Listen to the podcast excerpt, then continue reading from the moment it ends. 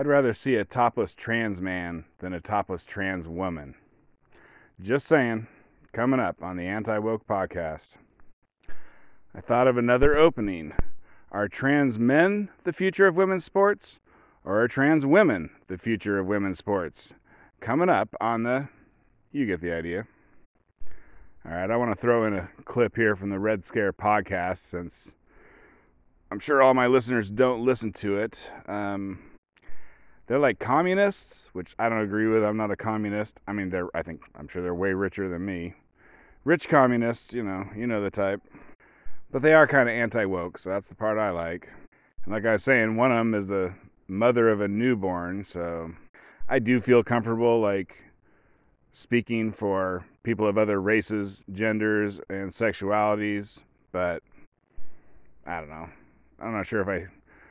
Basically, I could speak for mothers. I could speak for mothers all across the world, no problem. And, you know, I'd be right. I'd be the most right about issues facing mothers. But I generally just, I find it distasteful. I don't want to speak for mothers. Like, you know, should you give babies a vaccine? I mean, I don't care. You can inject babies with whatever the heck you want. It's on the baby. It's a personal decision made by the baby. And if they can't fight back enough to uh, stop the injections, then that's on them. But okay, let's listen to a clip so you know what I'm talking about. The baby got COVID. He recovered quickly. Like in a day. He had a fever and sniffles. Yeah. Which actually, I've become e- an even more conservative COVID truther, because I think like what's going on with children and COVID is, mm. is just immoral and perverted. And like... it's...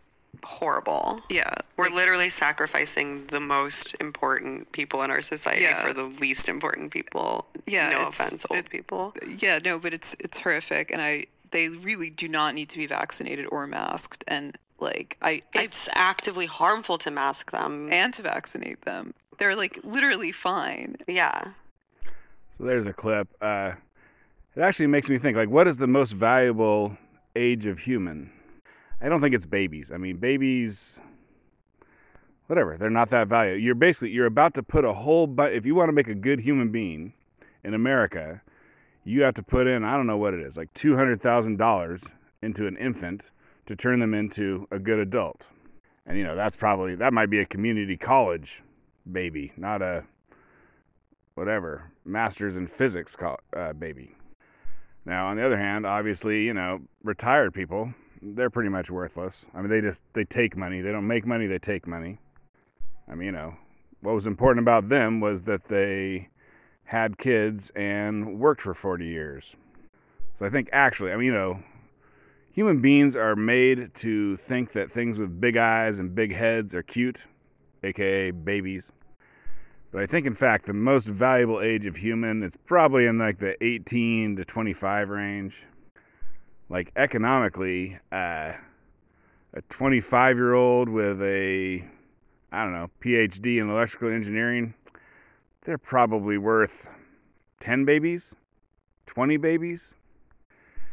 And I think, you know, retired people are negative, so basically, and they're, you know, and they're also more valuable than, like, all the retired people in America put together. So I'm listening to the new Red Scare, and they're talking about...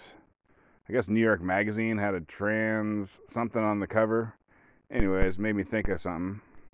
So the University of Pennsylvania, which is one of the ten Ivy Leagues, or eight Ivy League universities, like Harvard, Yale, Princeton, you know. Their uh, swim team has been getting in the news lately because they have a trans woman on the women's team. So, born a man... identifies as a woman, and she's like huge and broad-shouldered, etc. And I think she like set some, I don't know if she set like absolute world records, but she was setting, you know, maybe like for this for this uh, meet that goes back one hundred years or whatever, she's setting records for that kind of stuff.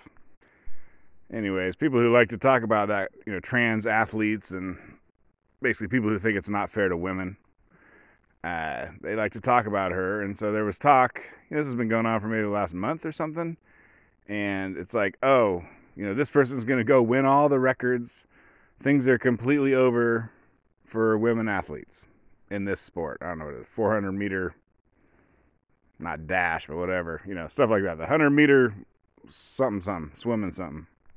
I think it was the one hundred meter, some sort of swimming, and then the four hundred meter relay.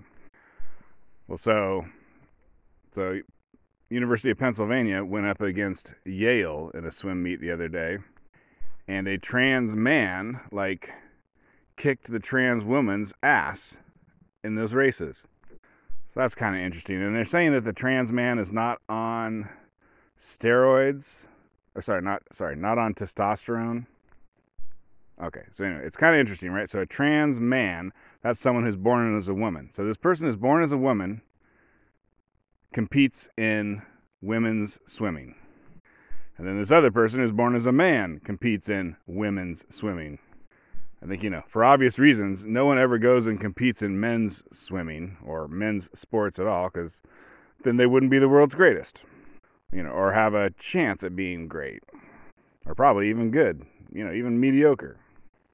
Anyways, so the I heard I heard about this match, but I didn't see a picture of it, so I went, you know, Google image searching for a picture of this, the trans man, the one who's born a woman.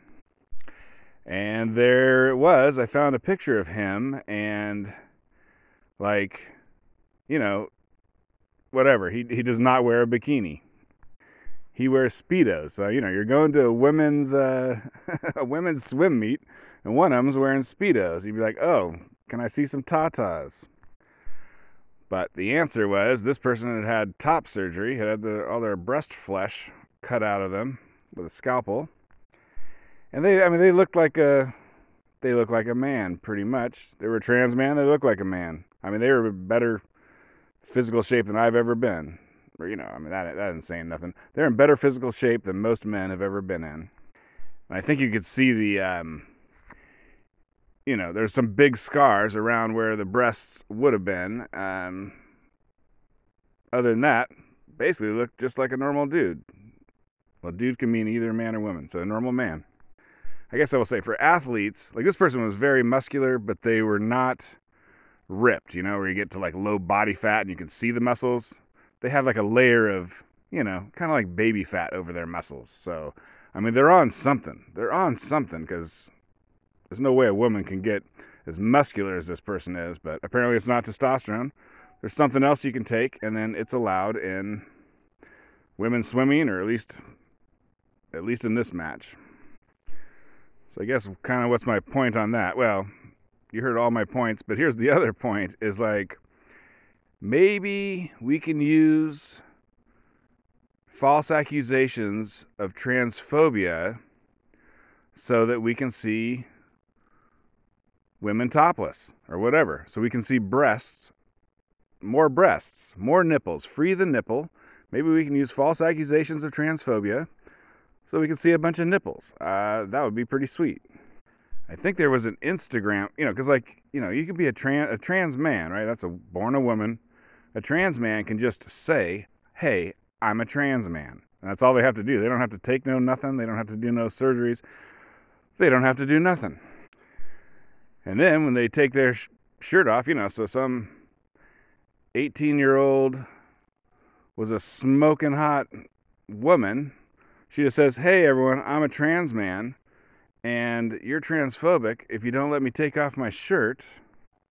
I mean, you know, you see the benefit in that. I believe there was a, you know, Instagram model of some sort who, who basically did that, because Instagram does not allow nipples. And I think someone built up a big following on Instagram. I mean, I think they did identify as a man, I guess. But uh, anyways, they had breasts and nipples that were exactly like a woman. And, you know, I was, I guess, you know, maybe the only, if you're the only person on all of Instagram who's, a, who's basically able to go topless, uh, you can build up a nice big follower base real quick. So the Red Scare girls, um, they're talking about a recent New York magazine cover. It had a trans man on the cover. And I guess the blurb, the writing on the cover was something like, I don't need a penis to feel like a man, but I need a penis to feel like myself. And one of the Red Scare girls is saying, uh, apparently you, you cut out some thigh muscle and roll it into a tube, and that's how you make a penis. I mean, I'm not a doctor. Do not try this at home. I think I've seen the, this cover. I seen, I think I've seen a picture of the cover of this New York magazine floating around the internet somewhere. And I think, again, right, it's it's a topless picture. Or I don't know, there's a lot of skin.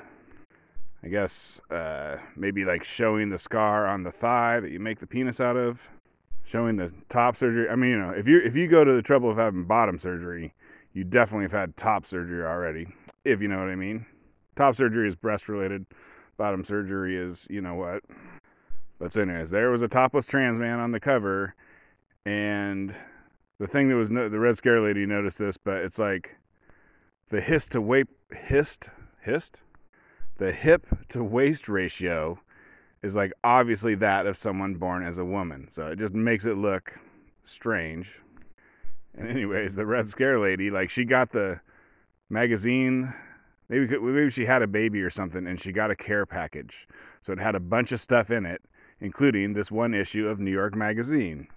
And I guess she had it in the hallway of her house, you know, wherever you, wherever she keeps her magazines or whatever. And it was face up, and after a while she had to turn it face down because she didn't like that magazine looking at her all the time. All right, then the Red Scare ladies are talking about uh, COVID. One of them has an interesting story. She got hospitalized like, hospitalized like crazy. Okay, they both caught it. One of them was vaccinated. It was like nothing to her. The other one is, she's a new mom.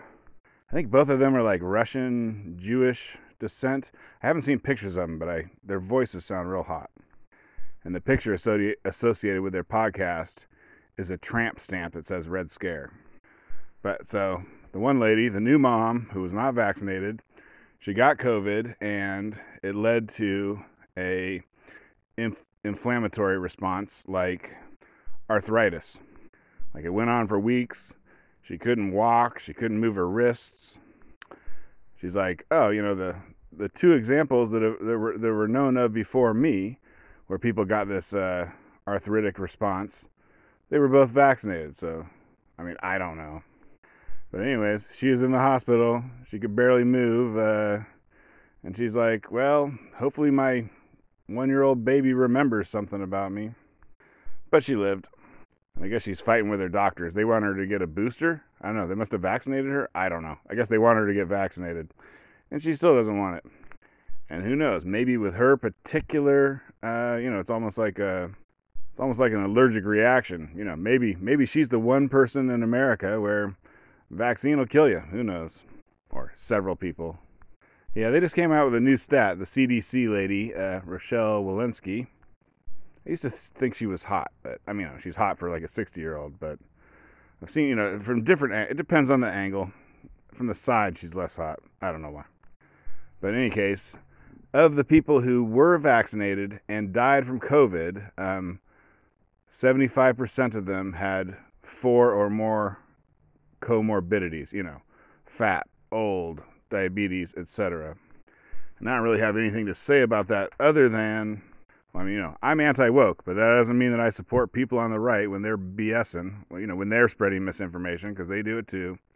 But basically, a lot of people were like, they left out the when vaccinated, and they just said seventy-five percent of people with who died from COVID had four comorbidities, which would basically mean the only thing that matters is how many co- comorbidities you have.